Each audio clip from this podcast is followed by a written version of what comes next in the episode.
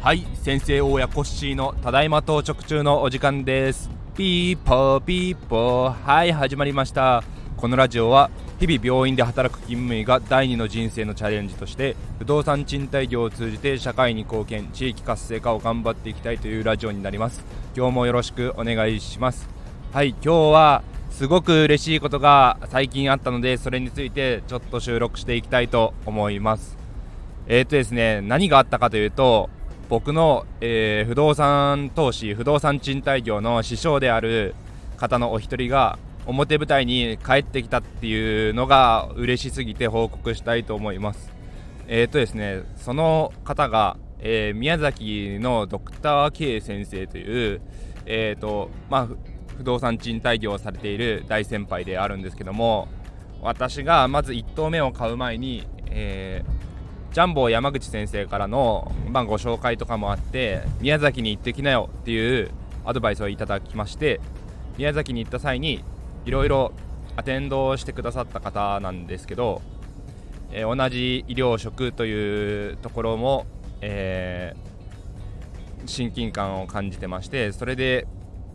いろいろ思うところがあって、えー、勤務されていた場所から地元の方に戻られて不動産賃貸業をスタートされたっていうお話などをお聞きして、えー、まあご結婚されていてお子さんも小さい中で頑張ってらっしゃるっていうところも、えー、本当に尊敬しておりましたので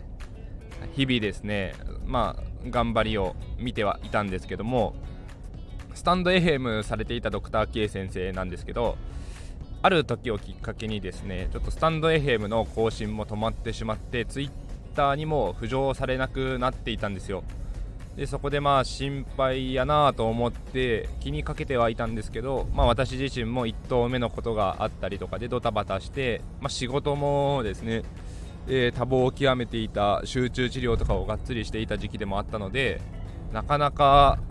連絡取るに至らずでつい最近3月になってようやく、えー、戻ってきた来てくださったんですよ。はい。ツイッターも更新があったかな、まあ、スタンド FM の収録を3本4本連続でポンポンポンとされていてうわやっと戻ってこられたと思ってですね。それがすごく嬉しくてなんだか涙が出そうになりました。しかもそのスタンド FM のお話が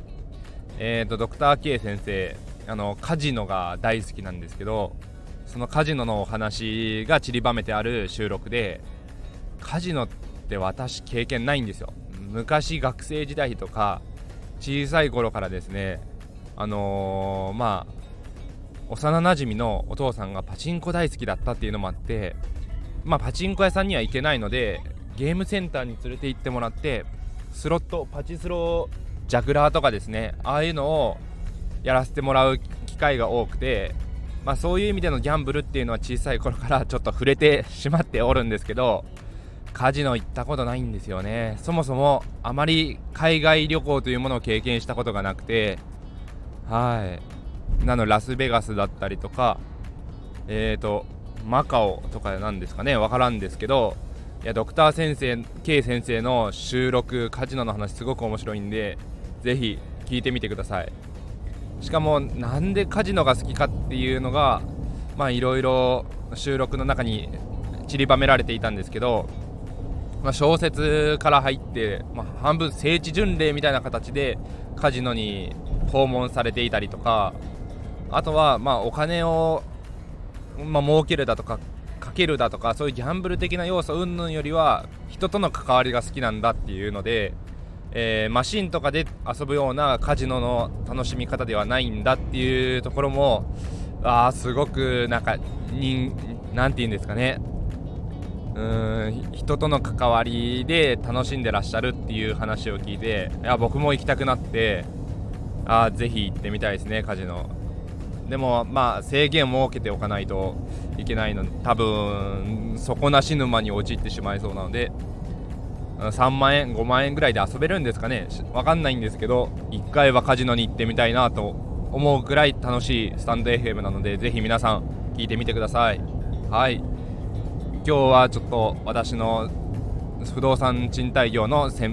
もう先輩師匠である方が帰ってこられましたという嬉しい報告です。はい以上です。ありがとうございました。